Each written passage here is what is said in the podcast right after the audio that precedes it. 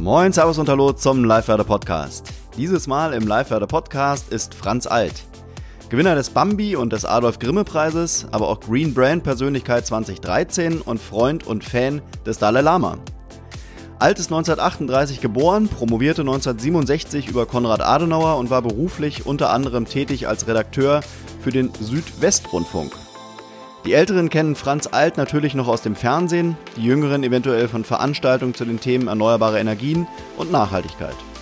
Mit seiner Frau betreibt Alt die Website sonnenseite.com, auf der die beiden zu den Themen Politik, Energie, Umwelt, Wirtschaft oder Mobilität berichten. Im Podcast habe ich mich mit Franz Alt zunächst über Konrad Adenauer, seinen Mindshift vom Verfechter der Atomenergie hin zum Botschafter der erneuerbaren Energien und letztlich über die aktuelle Politik und wirtschaftliche Lage in Deutschland in Sachen Nachhaltigkeit unterhalten. Bei der Aufnahme gab es leider einige technische Probleme, sodass die ein oder andere Sequenz verschluckt wurde. Nichtsdestotrotz gehen wir jetzt direkt rein in den Live-Werder-Podcast mit Franz Alt. Viel Spaß! Umstritten ist seine Wiederaufrüstung. Das würde ich auch sagen, dass das sehr strittig ist, hätte man anders machen können. Mhm.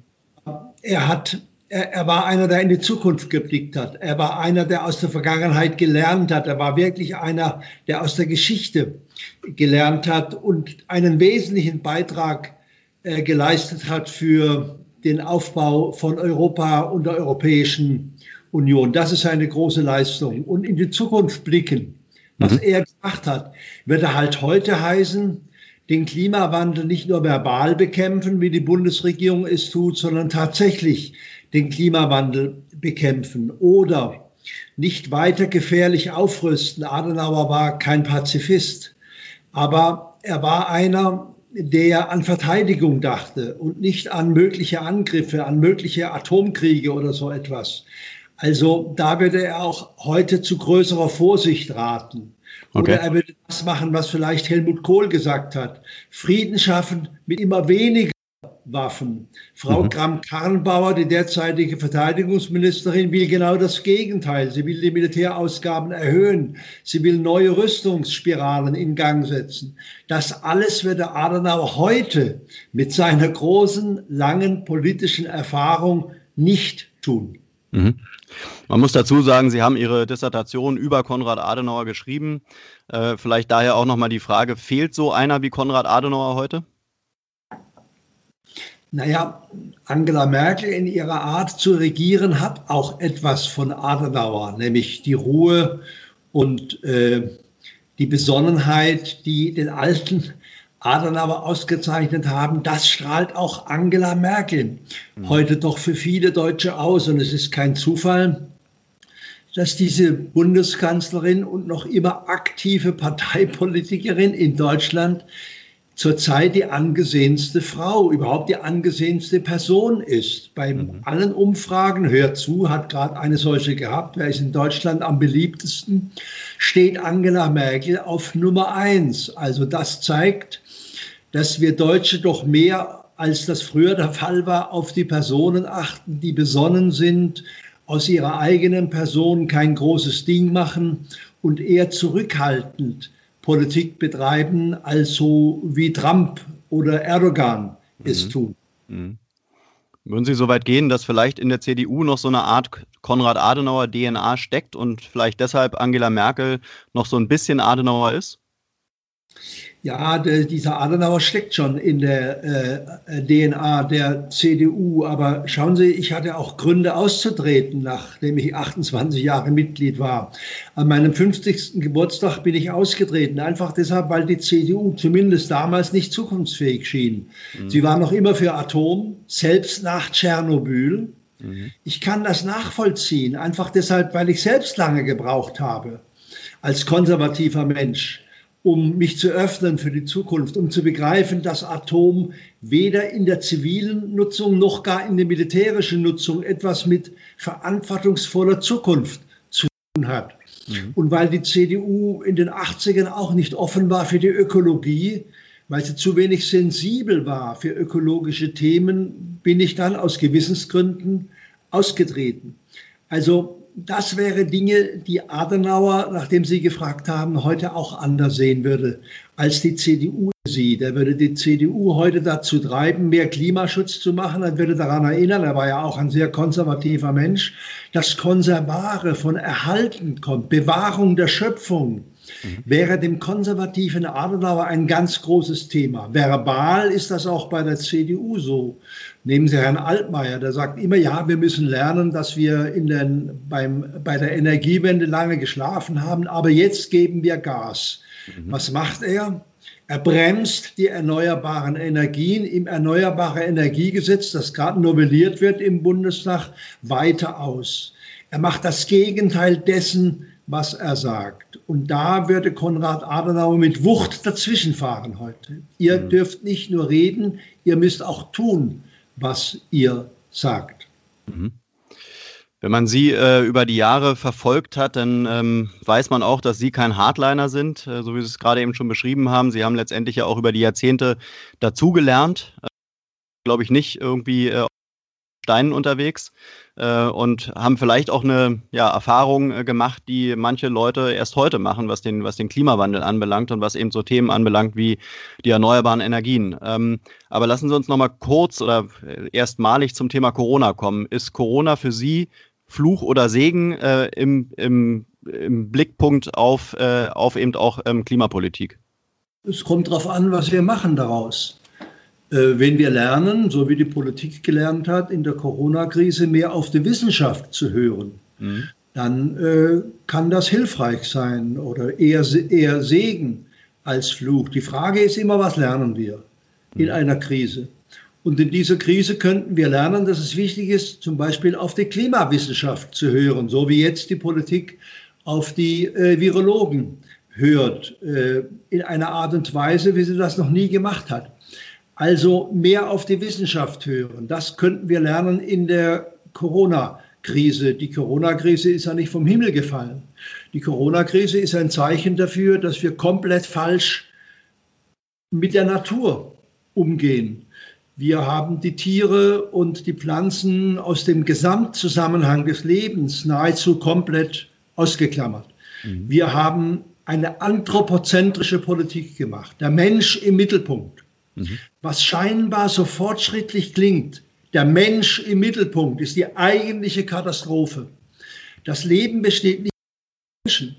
Das Leben besteht genauso im großen Zusammenhang aus Tieren und aus Pflanzen. Und wenn wir das nicht erkennen, das Leben in seiner Gesamtheit, das Leben in seiner Tiefe, dann haben wir wirklich nichts gelernt aus der Corona-Krise. Das ist der große Lernprozess. Deshalb sind wir auf dieser Erde, um zu lernen. In meinem Alter würde ich sagen, lernen bis zum letzten Atemzug. Mhm. Das ist der Sinn unseres Hierseins. Mhm. Und das haben wir im Großen und Ganzen eben nicht gemacht. Wir haben so getan, als seien wir allein auf der Erde und Tiere und Pflanzen werden überhaupt keine Rolle spielen. Das rächt sich jetzt. Wir haben die Tiere so weit verdrängt, äh, und den Menschen allein in den Mittelpunkt gestellt, den Menschen mit dem Leben insgesamt identifiziert, dass die Natur jetzt schlicht reagiert. Viele sagen, ja, die Natur rächt sich. Ich glaube nicht, dass Natur sich rächt, aber sie reagiert ganz mhm. einfach. Mhm. Das sind die Naturgesetze und die müssen wir lernen. Wenn wir das nicht tun, werden wir von dieser Erde verschwinden, so wie vor 65 Millionen Jahren die Dinosaurier verschwunden sind. Die konnten auch nicht auf damalige Krisen entsprechend richtig reagieren. Menschen aber haben einen Menschenverstand. Mhm. Und wir haben diesen großen Vorteil eben nicht genutzt. Wir haben so getan, als seien wir allein auf der Welt. Und selbst nach der Aufklärung vor 250 oder 300 Jahren waren wir so arrogant, dass wir gemeint haben, es komme allein auf uns Menschen an und wir allein machen das Leben aus. Der große äh, Tiefenpsychologe Carl Gustav Jung hat mal gesagt, mit dem Verstand allein kommen wir Menschen nie zur Vernunft. Das ist für mich eine der ganz großen Lehren unserer Zeit. Nach der Aufklärung waren wir so verstandessüchtig und so verstandeseinseitig, dass wir den Gesamtzusammenhang von Vernunft überhaupt nicht mehr gesehen haben. Wir haben die Emotionen ausgeklammert. Wir haben Naturgesetze ausgeklammert. Wir glaubten, die Natur ist unser großer Gegenspieler. Anstatt zu begreifen, dass wir ein Teil der Natur sind und nicht die gesamte Natur und nicht allein auf der Welt. Also diese Zusammenhänge müssen wir tiefer begreifen. Wir müssen verstehen, dass das Leben nur in der Tiefe zu verstehen ist und nicht so oberflächlich, wie wir das nach der Aufklärung gemeint haben. Wir brauchen eine Art zweite Aufklärung, eine Aufklärung der Aufklärung. Mhm. Das mit dem Verstand allein wird die Krisen nicht lösen können, dass wir ganzheitliche, auch mit Gefühlen, mit Emotionen, die zu uns gehören, äh, an Krisen ran müssen. Und dazu gehört eben Verantwortung. Mhm. Diese Verantwortung für künftige Generationen haben wir nahezu ausgeklammert. Wir haben nicht nur gesagt, der Mensch im Mittelpunkt, wir haben auch gesagt, der jetzige Mensch im Mittelpunkt und künftige Generationen haben uns kaum interessiert. Wir haben gehandelt und handeln zum Teil bis heute nach dem Motto, nach uns die Sintflut. Und das rächt sich, das lässt die Natur nicht zu. Wenn wir das nicht überwinden, dieses Denken, künftige Generationen sind uns egal, wir benehmen uns weiterhin wie Pyromanen und verbrennen, wie wir das heute noch immer tun, an einem Tag so viel Kohle, Gas und Öl, wie die Natur in einer Million Tagen angesammelt hat. Aber warum haben wir keine Überlebenschancen? Warum haben wir so getan oder warum tun wir eigentlich noch immer so, dass der Mensch im Mittelpunkt steht? Ist es dieses höher, schneller, weiter oder was steckt dahinter? Naja, es ist einfach eine Kombination von Kurzsichtigkeit, von Dummheit und Verantwortungslosigkeit und von Einseitigkeit. Die Einseitigkeit der Menschen im Mittelpunkt, das geht eben nicht. Das Leben im Mittelpunkt, das ist das, was wir lernen müssen. Und es ist natürlich dumm zu meinen, Geiz, Gier und Geld allein würde uns retten und so können wir die Krisen lösen oder mit ökonomischem Wachstum könnten wir die Krisen lösen. Das geht so nicht. Und wenn ich sage kurzsichtig, dann meine ich halt dieses kurzsichtige Wachstumsdenken. Nicht, wir haben so getan, als sei die Ökologie eine Unterabteilung der Ökonomie. Dabei ist es genau umgekehrt. Die moderne ökonomische Wissenschaft ist vielleicht 200, 300 Jahre alt, aber die Ökologie ist so alt wie die Naturgesetze, so alt wie das Leben überhaupt auf dieser Erde. Das muss Primat haben. Die Ökologie ist das Primäre und die Ökonomie ist das Sekundäre. Wenn wir das nicht lernen, haben wir nicht die geringsten Überlebenschancen. Und das ist auch gut so. Die Naturgesetze sind nicht auf äh, Homo gestellt, sondern auf Homo sapiens, ein mhm. Mensch, der Weisheit lernt. Weisheit heißt langfristig denken und nicht so kurzfristig wie die heutigen Ökonomen das uns tun. Ich bin ja seit 50 Jahren äh, journalistisch, als politischer Journalist tätig und unterwegs. Und die Höchststrafe für einen heutigen Journalisten ist es, diese kurzfristigen Wachstumsökonomen zu interviewen, die überhaupt nicht an die Folgen ihres mhm. heutigen Tuns denken, sondern nur von Geld, Geiz und Gier beherrscht sind und entsprechend ihre äh, Wissenschaft ausrichten. Das ist zu kurzsichtig gedacht. Nochmal, das ist nicht Homo sapiens, das ist Homo Dummkopf. Aber was braucht es jetzt für diesen Paradigmenwechsel? Also kann so eine Krise auch letztendlich dieses Umdenken äh, ähm, forcieren oder braucht es jetzt äh, mehr Wissenschaft? Braucht es mehr kluge Köpfe, die irgendwie auf die, auf die Podien dieser Welt drängen? Was, was genau braucht es? Ganzheitliches Denken.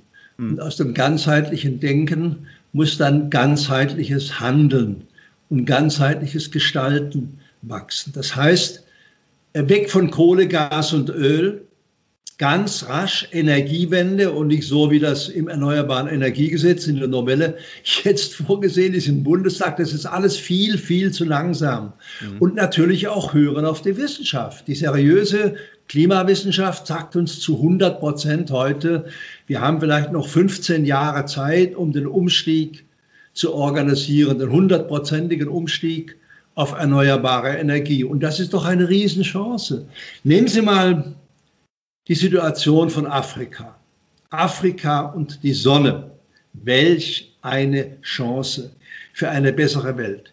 Wir können eine Energiequelle erschließen, nämlich die Solarenergie in einem intelligent gestalteten Solarzeitalter, die sozusagen eine ewige Energiequelle ist. Kohle, Gas, Öl, auch Uran gehen zu Ende. Wir müssen sowieso umsteigen. Also machen wir es doch so rasch wie möglich.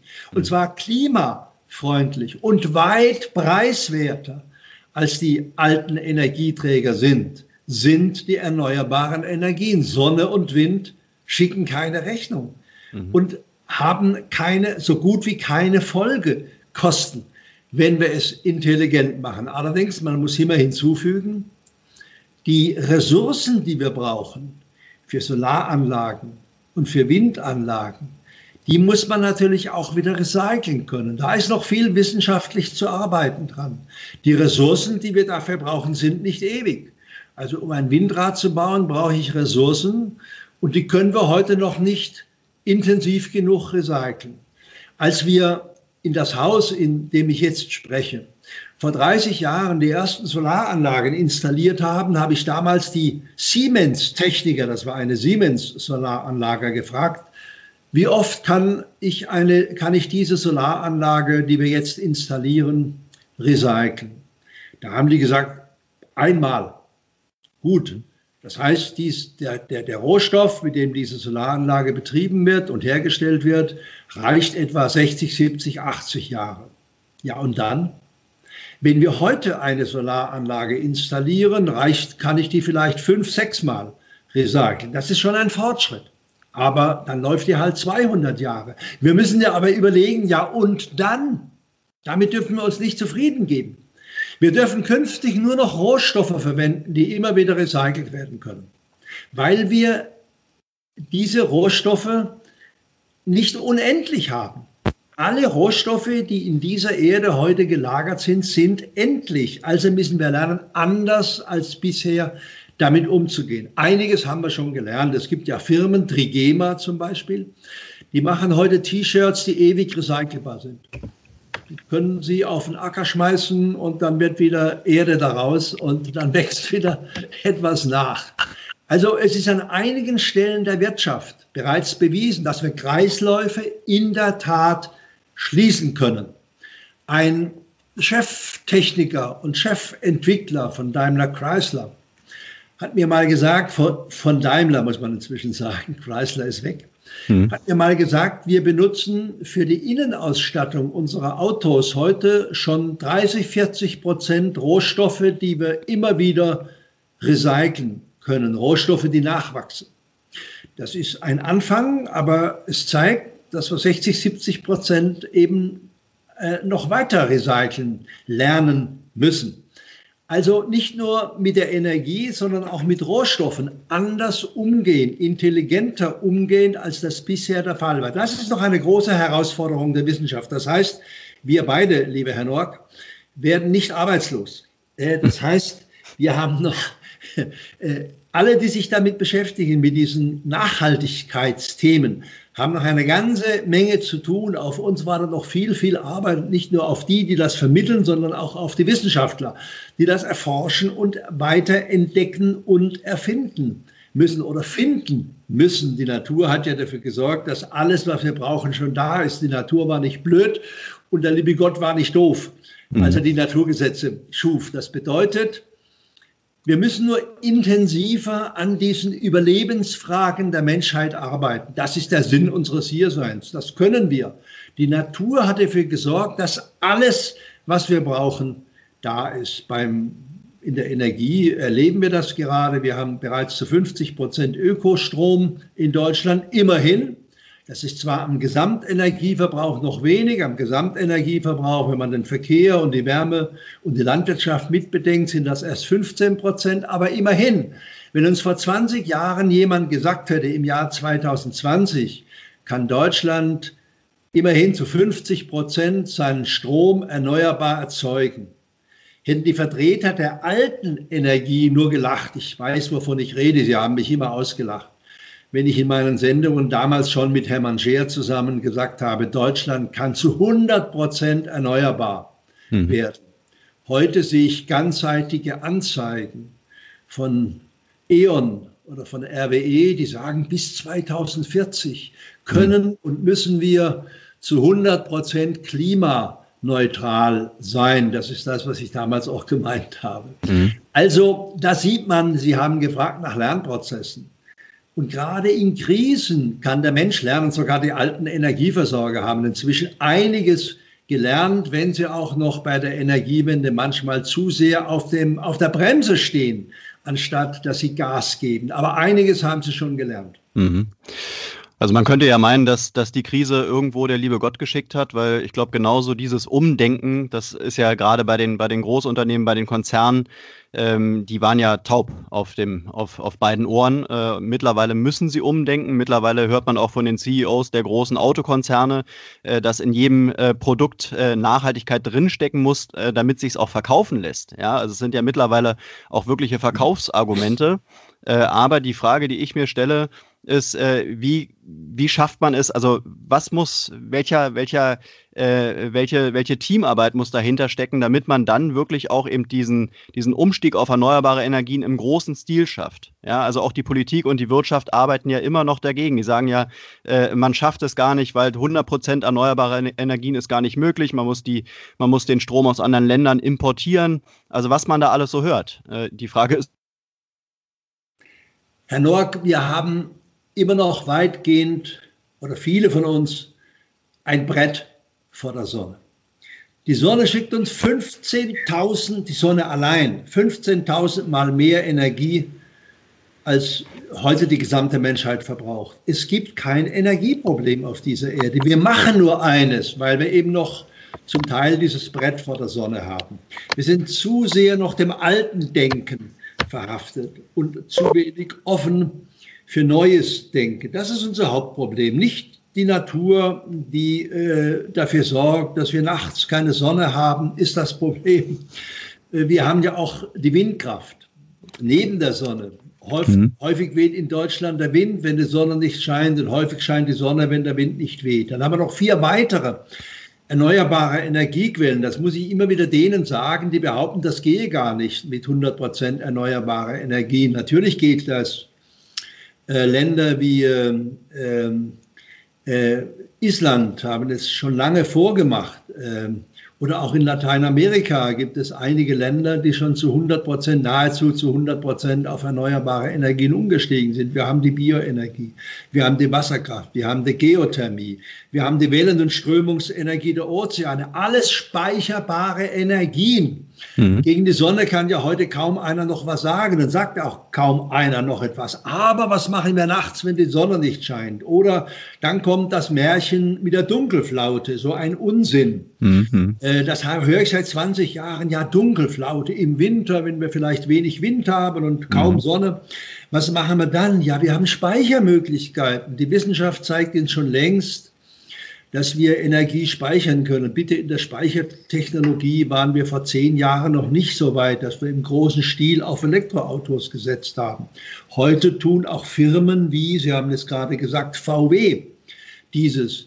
Elon Musk hat gerade angekündigt, dass er eine Batterie in drei Jahren auf den Markt bringt, die, mit der man eine Million Kilometer fahren kann und wo ich erst nach 1000 Kilometern Reichweite wieder aufladen und nachladen muss, hätte man vor wenigen Jahren für undenkbar gehalten. Und die vielleicht die Hälfte dessen kostet, was ich heute äh, für die Batterietechnologie ausgeben muss. Also die Preisfrage ist ja auch eine, die noch immer in den Vordergrund gestellt wird. Das ist doch viel zu teuer. Mhm. Ja, mein Gott, Sonne und Wind schicken keine Rechnung. Ein unschlagbarer ökonomischer Vorteil mhm. der künftigen ökologischen Energieversorgung. Wir können heute in Afrika, bitte, ich bin gelegentlich dort und weiß, wovon ich rede. Ich berate dort Regierungen in, beim Umstieg für, auf erneuerbare Energien. Wir produzieren heute in Afrika Solarstrom für zwei Cent mhm. die Kilowattstunde. Also unschlagbar preiswert. Mhm. Wir können heute in Deutschland, wo natürlich weniger Sonne scheint als in Afrika, Solarstrom für vier, fünf Cent produzieren. Der Strom aus der Steckdose kostet 30 Cent. Äh, unser Elektroauto laden wir selbstverständlich mit selbstgemachtem Solarstrom auf für 4, 5 Cent, unschlagbar preiswert. Kostet ein Fünftel dessen, was wir bislang an der Zapfsäule, an der Tankstelle, Benzin- oder Dieseltankstelle bezahlt haben. Und das wird den Durchbruch geben. Am mhm. Schluss zählt immer, was preiswert ist. Also was hinten rauskommt, würde Helmut Kohl sagen. Mhm. Und das ist äh, die Preisfrage. Es mhm. ist unschlagbar preiswert, mhm. mit Solar- und Windstrom deine Energie zu erzeugen. Und das werden auch, haben die alten Energieversorger zum Teil schon begriffen. Es gibt ja immer in, in allen Lagern Bremser und solche, die offen sind für was Neues. Meine Erfahrung ist, das, was Gandhi mal gesagt hat, wenn du eine neue Idee hast, wirst du zuerst ignoriert, dann wirst du verlacht, dann wirst du bekämpft und am Schluss setzt sich das Neue durch und dann sagen alle, sie waren schon immer dafür. Vor mhm. allem die, die dagegen waren. Das ja. habe ich oft erlebt und das erleben wir ja ständig. Und so ist das. Aber es wird immer Rückschläge geben. Das muss man auch wissen als Realist. Mhm. Es wird immer Rückschläge geben und gelegentlich setzen die Vertreter des Alten, die Dinosaurier, mal wieder durch. Zurzeit haben gerade in der großen Politik die alten Nationalisten von Trump bis zur AfD und Putin bis Xi, das sind alles verkappte Nationalisten, wieder Auftrieb und glauben, internationale Zusammenarbeit torpedieren zu müssen. Mhm. Dabei wissen wir schon lange, das ist die Erfahrung der beiden Weltkriege des letzten Jahrhunderts, dass es viel vernünftiger ist, auch ökonomisch, nicht nur aus Friedensgründen, zusammenzuarbeiten, dass wir unter einer Sonne, auf einer Erde, als eine Menschheit leben. Dass wir alle, ich sage es mal religiös, Brüder und Schwestern sind und alle Kinder Gottes sind. So würde es der Dalai Lama ausdrücken, so würde es Jesus von Nazareth ausdrücken. Ich nenne mal zwei meiner Vorbilder, um deutlich zu machen, von denen kann man lernen. Also die Bergpredigt wäre eine gute Anleitung für eine friedliche, für eine gerechte, für eine soziale und eine ökologische Politik. Das habe ich in vielen, vielen Büchern aufgezeigt, die zum Teil Bestseller geworden sind, die inzwischen in über 20 Sprachen übersetzt sind. Also wir wissen schon, wie es geht. Wir können Rezepte, wir kennen die Rezepte für eine bessere Welt. Nur die Vertreter des Alten, die Vertreter von gestern sind halt noch immer zu stark. Das Schöne daran ist, dass die Aufklärer nie arbeitslos werden. Allerdings die Gefahr besteht auch, dass im Trumpismus der letzten vier Jahre in der US-Politik haben wir das ja, weiß Gott, genug erfahren dass der Trumpismus zwischendurch wieder so stark werden kann, dass sich das alte Denken äh, wieder zu sehr breit macht.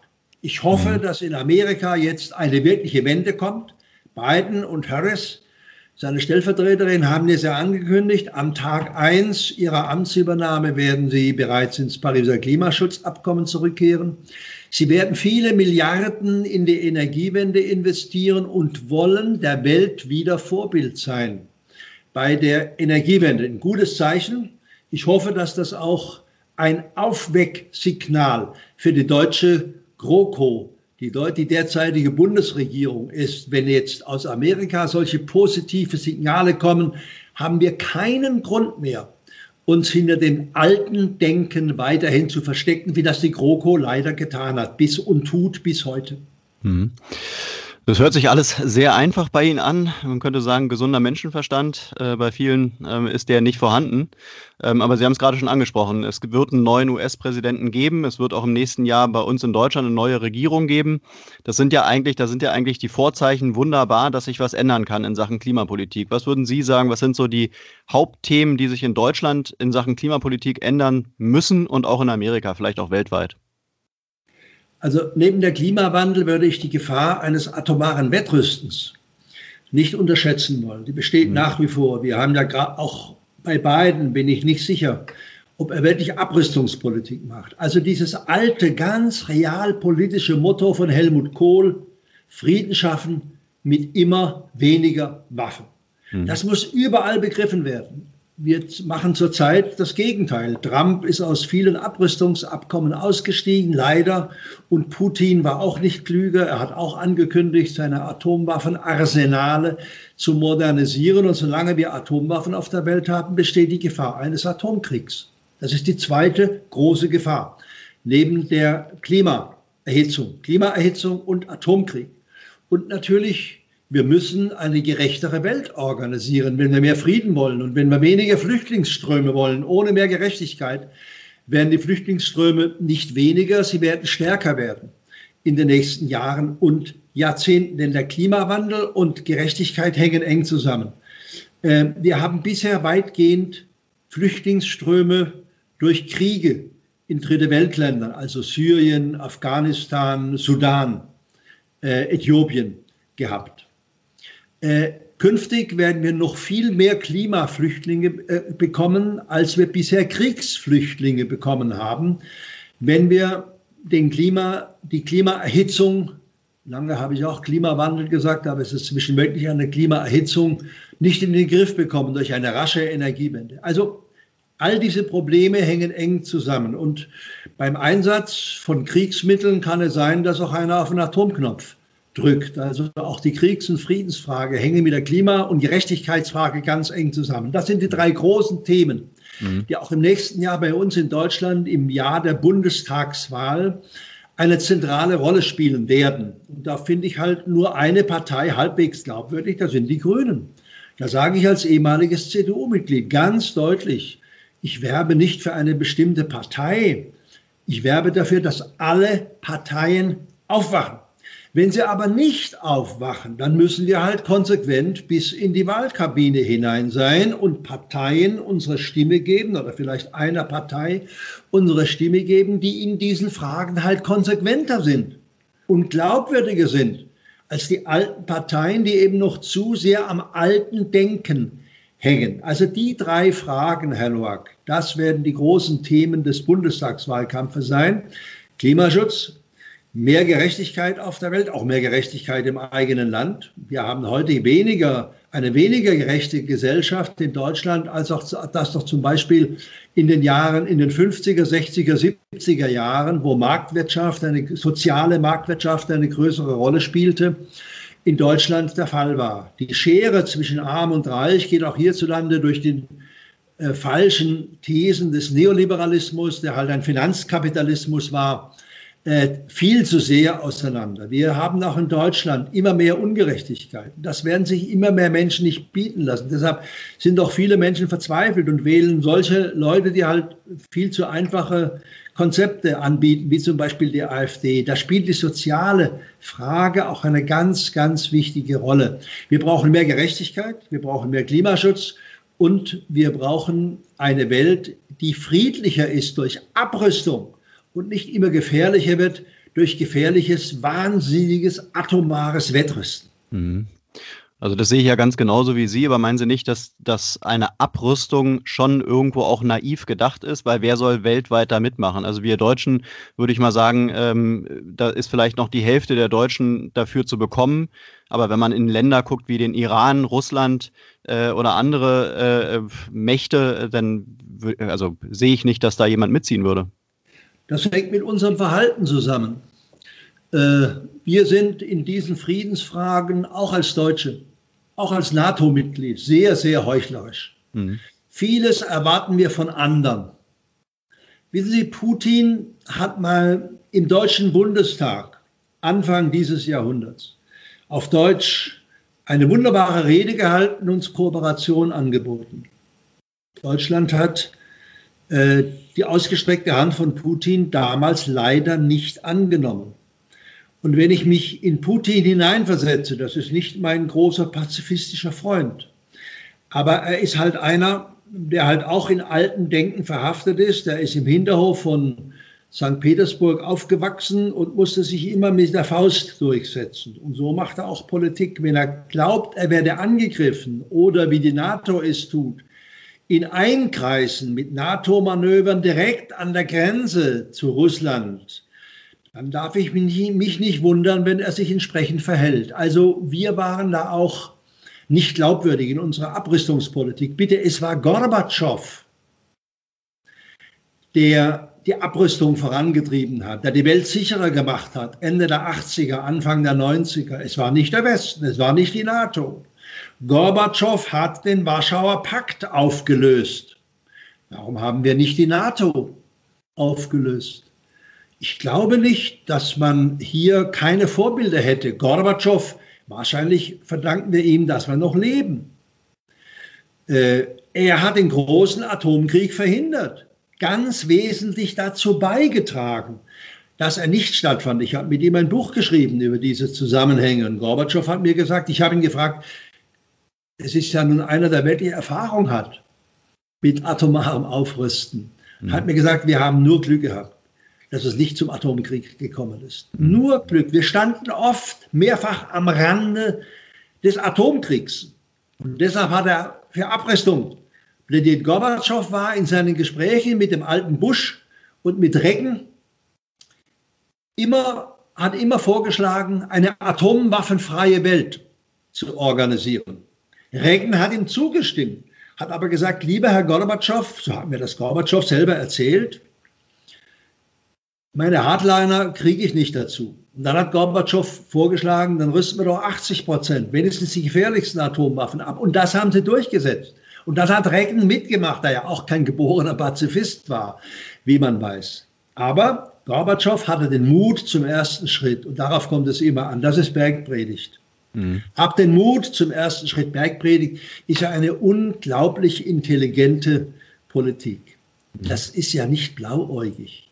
Jesus war ja kein Depp politisch. Das war ein unglaublicher Realo ein Realist, der gesagt hat, wenn es gefährlich ist, muss einer den Mut haben zum ersten Schritt. Bitte, das wissen wir doch alles äh, aus unseren privaten Beziehungen. Wenn es knallt in unserer Partnerschaft, muss einer den Mut haben zum ersten Schritt, sonst läuft der Laden auseinander und viele Läden laufen ja leider auseinander, anstatt dass man sich bemüht, mhm. einen Neuanfang zu organisieren. Jeder kann lernen. Und was in der Politik gut und richtig ist, hat Helmut Kohl immer wieder gesagt, ist auch in der Politik. Was im Privatleben gut und richtig ist, ist auch in der Politik gut und richtig. Wenn es im Privatleben gelingt, einen Neuanfang zu machen, und manche schaffen es ja, dann gelingt es auch in der Politik, wenn man sich darum bemüht und mhm. nicht nur altes Denken im Hinterkopf hat. Liebe Frau Kram-Karrenbauer, kann ich nur sagen, orientiere dich doch an dem ehemaligen Kommunistenchef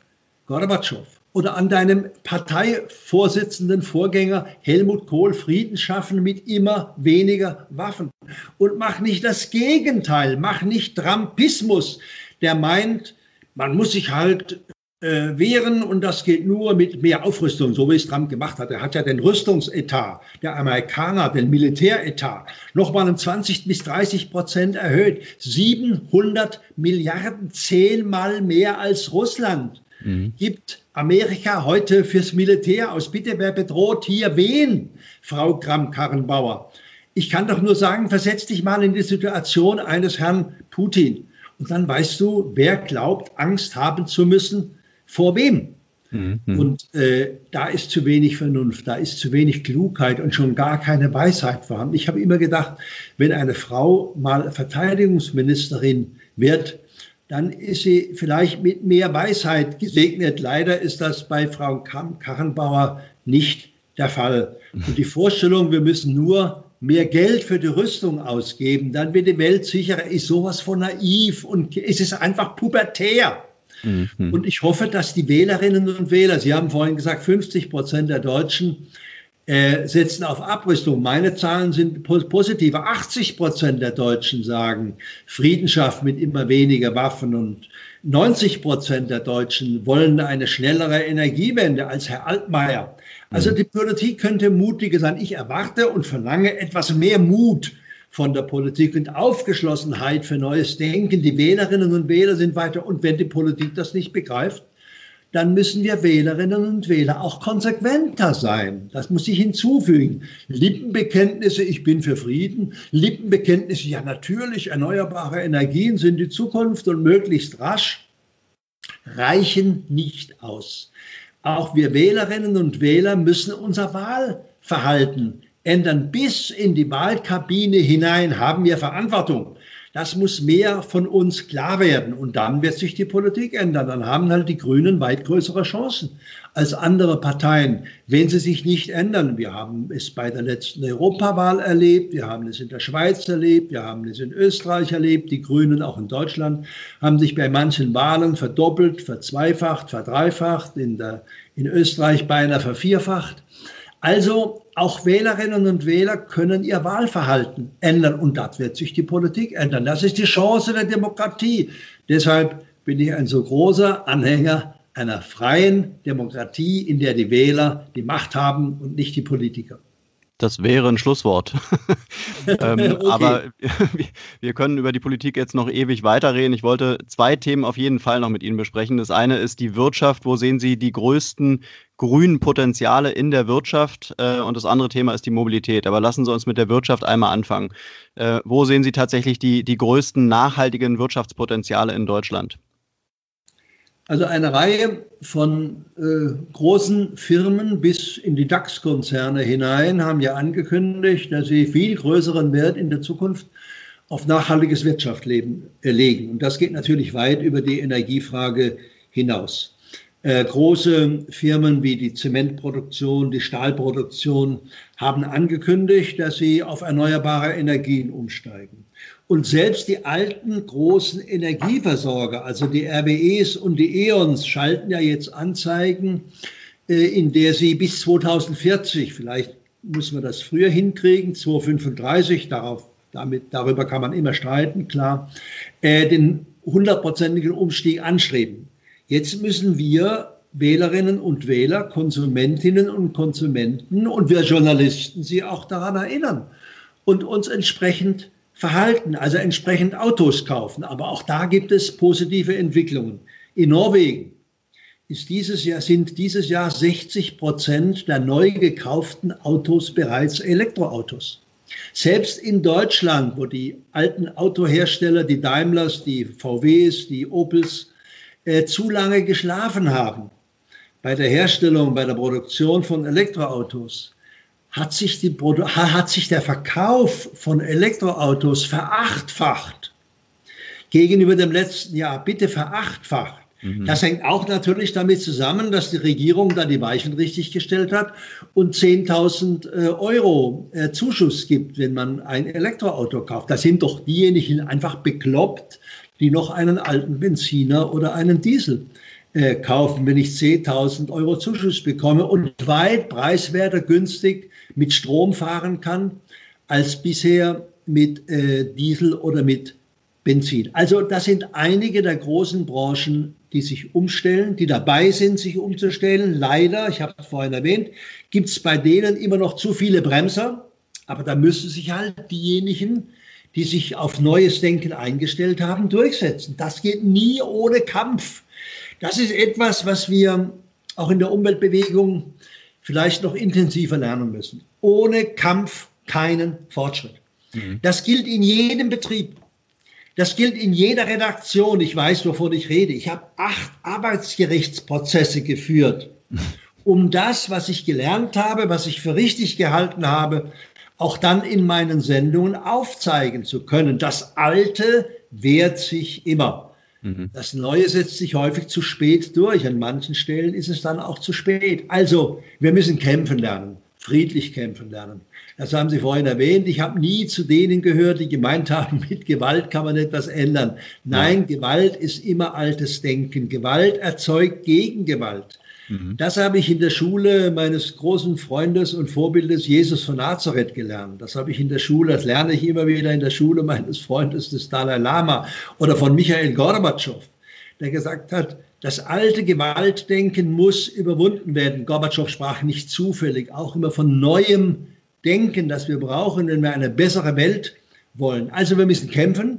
Wir müssen kämpfen lernen. Wir dürfen nicht zimperlich sein. Wir dürfen nicht, auch nicht wehleidig sein und äh, so, so Jammerlappen sein, wenn es darum geht, zu kämpfen für das Neue. Für das Neue muss man immer kämpfen. Das haben viele Generationen vor uns auch gemacht. Pazifisten haben immer gekämpft für ihre Ideale. Frauenrechtler haben gekämpft für ihre Ideale. Menschen, die rechtzeitig begriffen haben, Sklavenhalterei ist nicht menschenwürdig, haben gekämpft für ihre Ideale, sonst hätten wir keinen Durchbruch erzielt. Menschen vor 150 Jahren, die begriffen haben, Kinderarbeit ist schändlich. Kinder sollen lernen, Kinder sollen in die Schule gehen, aber nicht in die Fabriken und nicht in Bergbau und Kohleminen. Und sie haben gekämpft dafür. Das ist heute etwa das Niveau der dritten Welt. Ich habe in Indien und in Bangladesch viele Filme für die ARD zum Thema Kinderarbeit gedreht und habe dort gelernt, dass halt es viele Entwicklungen ungleichzeitig stattfinden. Entwicklungen, die bei uns vielleicht vor 200 Jahren stattgefunden haben. Kinderarbeit geht nicht, Kinderarbeit ist unmenschlich, finden heute noch in der dritten Welt statt. Das muss man verstehen, wenn man die Welt wirklich als Ganzes begreifen und verstehen will. Aber wenn wir da konsequent sind, dann sind wir auch Vorbilder für die dritte Welt. Heute ist es so, dass wir in Deutschland zum Beispiel viel von einigen afrikanischen Ländern lernen können, die sagen, wir wollen das fossile Zeitalter überspringen. Und gleich, ich habe Regierungschefs kennengelernt, die das sagen in Afrika. Ich habe äh, Umweltminister und Energieminister kennengelernt, zum Beispiel in Mali, die sagen, wir wollen das fossil-atomare Zeitalter überspringen. Wir brauchen keine Kohlekraftwerke in Afrika, was die Chinesen planen. Kohlekraftwerke in Afrika, eine Katastrophe. Mhm. Oder Kohlekraftwerke in Indien. Auch dort habe ich einen Film gedreht, der gezeigt hat, tausend Dörfer in Indien sind bereits heute zu 100 Prozent erneuerbar mhm. über Sonne und über äh, Biogasanlagen. Also gerade in Drittweltländern habe ich heute manchmal den Eindruck, die sind heute schon Vorbild für uns. Einige Drittweltländer sind es zumindest, gerade in Afrika habe ich Politiker kennengelernt, die gesagt haben, das fossile Zeitalter müssen wir einfach überspringen. Ihr habt es gemacht, war damals verständlich, bitte, ich verstehe das auch. Ich bin Sohn eines Kohlenhändlers, Herr Noack. Ich komme ja aus der alten Energiewirtschaft, wenn Sie so wollen. Und mhm. ich war lange als braves CDU-Mitglied auch Anhänger der Atomwirtschaft. Also ich weiß, was Umkehr bedeutet. Ganz ja. konkret und praktisch Umkehr und sich öffnen für etwas Neues. Also, dass das möglich ist, habe ich am eigenen Leib erfahren. Und das erfahre ich immer wieder, wenn ich weltweit unterwegs bin in diesen Fragen mit Vorträgen oder Beratungen für Regierungen oder Konzerne, dass es auf der Welt, auf der ganzen Welt heute Öffnungen gibt für dieses neue Denken. Und manchmal habe ich den Eindruck, selbst wir in den Industriestaaten können von Drittweltländern eine Menge lernen. Mhm, mh. Dann kommen wir tatsächlich zu meiner letzten Frage ähm, zum Thema Mobilität. Sie hatten es ja gerade schon so ein bisschen erwähnt. Äh, ich muss dem einen oder anderen Punkt muss ich widersprechen, wo Sie meinten, äh, man müsste jetzt schon auf die auf die E-Mobilität umsteigen, denn es gibt diese, diese 10.000 Euro Förderung oder sowas. Das ist aus meiner Sicht, ich habe jetzt einen Praxistest erst vor kurzem gemacht, natürlich ein guter Ansatz und der sollte auch mehrere Leute oder mehr, mehr Konsumenten dazu animieren, äh, dann eben mal auch ein E-Auto zu kaufen. Allerdings ist natürlich die Infrastruktur, die wir momentan haben, die ist natürlich immer noch schlecht. Ja? Und wenn man mit den Autos unterwegs ist, dann ist es nicht das gleiche, wie wenn ich mit einem, mit einem Verbrenner unterwegs bin. Also da müsste meiner Meinung nach müsste viel mehr Aufklärungsarbeit noch von der Industrie stattfinden, von der Politik stattfinden. Die Leute müssten viel mehr mitgenommen werden, denn keiner oder nur die wenigsten verstehen momentan, was, was für ein Potenzial in der Elektromobilität steckt, wie sie auch in der Praxis dann eben anzuwenden ist. Also da ist, äh, glaube ich, Stand heute noch äh, deutlich zu wenig ähm, Aufklärungsarbeit passiert. Aber ähm, zu meiner Frage, äh, Thema Mobilität. Äh, welche Antriebsart äh, sehen Sie da in Deutschland ähm, als, die, als die beste an? Vielleicht auch wirklich ähm, ähm, äh, aktuell und in den nächsten Jahren. Letztendlich haben wir die Batterie, wir haben, wir haben Wasserstoff. Äh, für welche beiden Antriebsarten würden, würden Sie sich ähm, entscheiden? Herr Noack, ich gebe Ihnen recht, wenn Sie sagen, da gibt es noch Kinderkrankheiten. Ja, weiß mhm. Gott, mhm. aber das Steckdosenproblem Klar. ist doch das Steckdosenproblem, das es noch gibt, in der Tat gibt. Das darf doch nicht äh, wahr sein, dass wir uns damit ausreden wollen äh, und damit uns gegen die Elektromobilität entscheiden. Also ein Industrieland wie Deutschland darf noch nicht ausruhen auf der Ausrede, wir haben halt ein Steckdosenproblem. Ja, die Chinesen haben das Steckdosenproblem längst gelöst. Das werden auch wir lösen in den nächsten Jahren. Jetzt fragen Sie, wem gehört die Zukunft? Natürlich Deutschland. Die Welt fährt elektrisch in der mhm. Zukunft. Mhm. Und zwar weitgehend. Äh, Energiewende ist nur möglich durch eine Verkehrswende. Auch da stimme ich Ihnen zu. Es gibt keine Energiewende ohne Verkehrswende. Und Verkehrswende ist weit mehr, als dass wir heute 46 Millionen PKWs, die mit Benzin und Diesel betrieben werden, umtauschen gegen 46 Millionen Elektroautos. Mhm. Das ist nicht Energie äh, Verkehrswende. Da, auch da stimme ich Ihnen zu. Aber die Zukunft fährt elektrisch.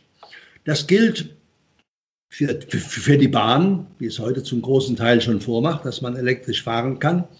Das gilt auch für größere Mobilitätssysteme. Wenn ich heute in äh, China bin und in Großstädten, in Millionenstädten bin und höre, äh, dass man dort äh, tausende Elektro-Omnibusse fährt. Bitte nicht mhm. Elektroautos, sondern Elektro-Om, Elektroauto sowieso. Aber Elektro-Omnibusse, dann frage ich mich, warum wir nicht das in Deutschland auch schon haben. Ich kam mal aus China zurück und da war ich in einer Großstadt, einer Millionenstadt, ähm, in der tausende Elektrobusse fahren und habe einen deutschen Stadtwerksdirektor getroffen, habe den gefragt, wie viele Elektrobusse fahren denn bei Ihnen? Das war erst vor kurzem. Mhm. Da hat er mir gesagt, Herr Alt, ich habe zehn Elektrobusse bestellt. Keine deutsche Firma, Autofirma ist in der Lage, mir zehn Elektrobusse zu liefern. Das ist halt noch großer Nachholbedarf. Denn wir haben, wenn wir nicht abgehängt werden wollen, auch als Industrieland, müssen wir hier äh, uns sputen. Und das muss schneller gehen, der Umstieg auf die Elektromobilität. Jetzt fragen Sie Wasserstoff oder elektrisch. Mhm.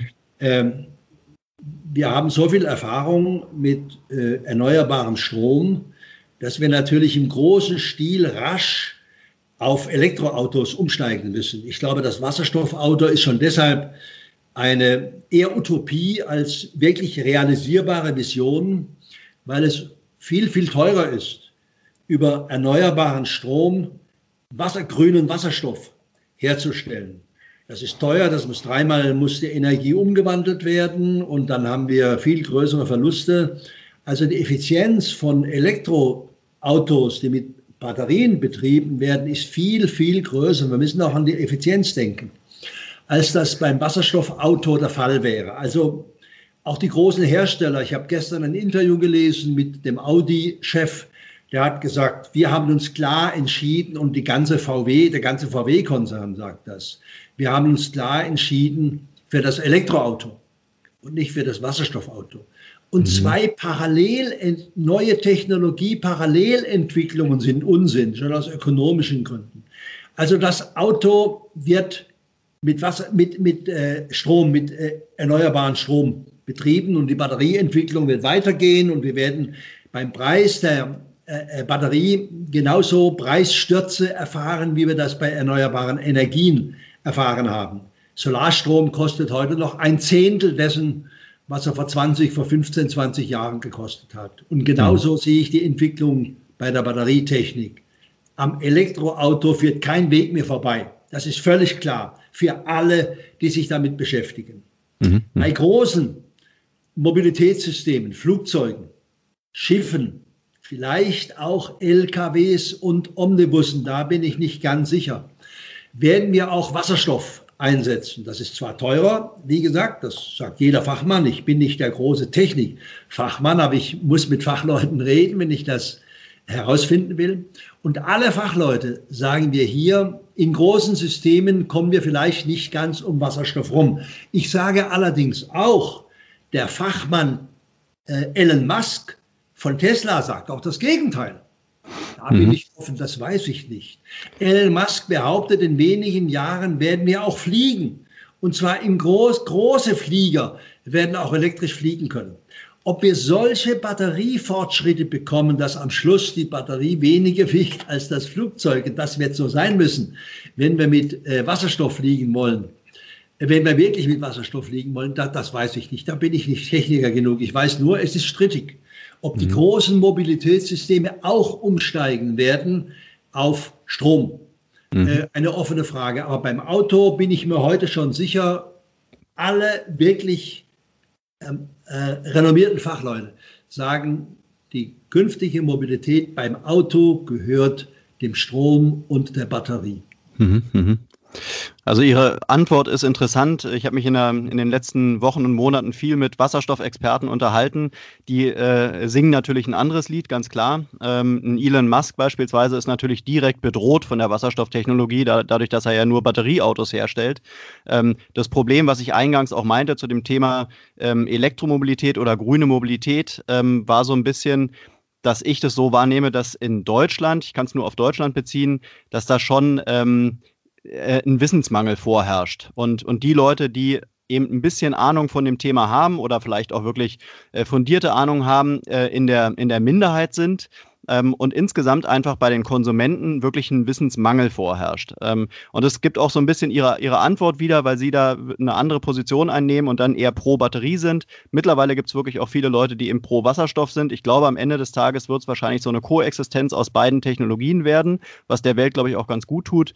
Die von Ihnen erwähnten Busse in China fahren ja mittlerweile wirklich mehrheitlich mit Wasserstoff, äh, also mit der Brennstoffzelle, was auch viele nicht wissen. Also ich glaube insgesamt ein wirklich sehr, sehr spannendes Thema, wo einfach mehr mehr Berichterstattung zu stattfinden sollte.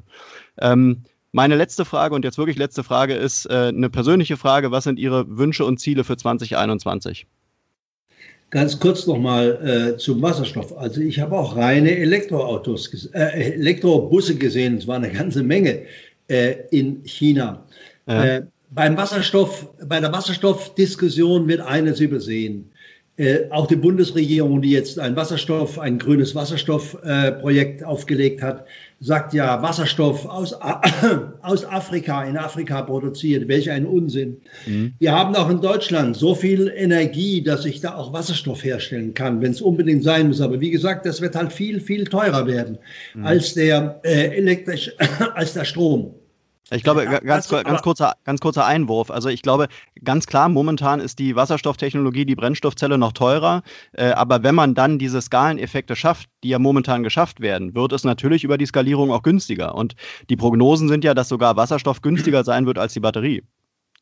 Wasserstoff wird billiger werden, da gebe ich Ihnen recht. Es kommt darauf an, wo er hergestellt ist und wie der Stoff dann nach Deutschland kommt. Das ist eine ganz große Frage. Also Desertec mhm. hat ja uns gelehrt, welches, welcher Unsinn es ist, in Afrika Strom für Deutschland und dann über tausende Kilometer hierher zu schaffen, produzieren mhm. zu wollen. Und hier stehen die Dächer leer. Ja. Und genau das denke ich auch beim Wasserstoff. Ja. Wir werden eine Energiewende hinkriegen müssen, die halt eine lokale, eine regionale Energiewende ist und nicht in Afrika organisiert werden muss. Mhm. Äh, das ist äh, meine tiefe Überzeugung. Und das denke ich auch, wird das nächste Jahr zeigen. Wir werden weiterkommen bei der Energiewende in Deutschland, aber die muss halt regional sein. Die Vorstellung einiger Technologen, da produzieren wir jetzt Wasserstoff in Afrika, scheint mir so falsch gedacht zu sein wie das äh, alte Desertec-Programm, das ja nicht zufällig zusammengebrochen ist, auch aus ökonomischen äh, Gründen zusammengebrochen ist. Was ich mir wünsche für das nächste Jahr, dass wir eine, ein, das ist ja ein Wahljahr. Wir haben ja fünf oder sechs Landtagswahlen und die Bundestagswahl, ein wichtiges politisches Jahr für Deutschland, dass wir uns sehr bewusst entscheiden, für solche Parteien und solche Kandidatinnen und Kandidaten, denen der Frieden wichtig ist, denen die Umwelt wichtig ist und denen mehr Gerechtigkeit in Deutschland und in der Welt wichtig ist, denen wichtig ist der Zusammenhang zwischen sozialer und ökologischer und Friedensfragen, denen Politiker wie und Politikerinnen wichtig sind, die in diesen Zusammenhängen denken können und nicht in dem alten, immer wieder atomisierten und isolierten Denken. Das ist das Allerwichtigste. Mhm. Und das gilt auch privat, dass wir lernen, in Zusammenhängen zu denken. Dass wir nicht äh, nur kurzfristig, sondern langfristig auch an künftige Generationen denken dass wir überlegen, was ist in zehn Jahren mit unserer Partnerschaft, wenn wir so weitermachen wie bisher, dass wir erkennen, dass es nicht ausreicht, nur in Geldkategorien zu denken, sondern dass halt die großen Fragen des Lebens die Sinnfragen sind. Dazu gehört die Liebe als zentrales Thema. Es ist ja kein Zufall, dass in allen Religionen die zentrale Frage die Liebe ist. Das geht ja weit mehr als über die klassischen Religionen hinaus, die ja mit der Liebe es auch nie so ernst genommen haben. Sonst hätte es nie äh, sein können, dass Kirchen Kriege rechtfertigen. Mhm. Ja, so wie der Dalai Lama es beklagt, Kirchen sind so oft sogar der Hauptgrund, Religion ist oft der Hauptgrund für Kriege gewesen. Und das hängt natürlich damit zusammen, dass wir Religion oft falsch verstanden haben. Mhm. Religion oft verstanden haben als etwas Äußeres, anstatt als etwas Inneres. So wie im Privatleben es wichtig ist, dass wir lernen, auf unsere Träume zu achten. Träume sind Schäume, das ist ein furchtbares Sprichwort in Deutschland. So werden wir auch in der Politik lernen müssen, mehr auf Visionen zu achten und Missionen zu trauen. Die, ich bin auch Historiker, Herr Noack. Die gesamte Geschichte der Menschheit lehrt uns, ein Volk ohne Visionen, auch ein Bibelspruch, ein Volk ohne Visionen hat keine Zukunft. Und äh, wir brauchen Visionen im privaten genauso wie im politischen. Eine Liebe ohne Vision, eine Liebe ohne Zukunft kann ich mir nicht vorstellen.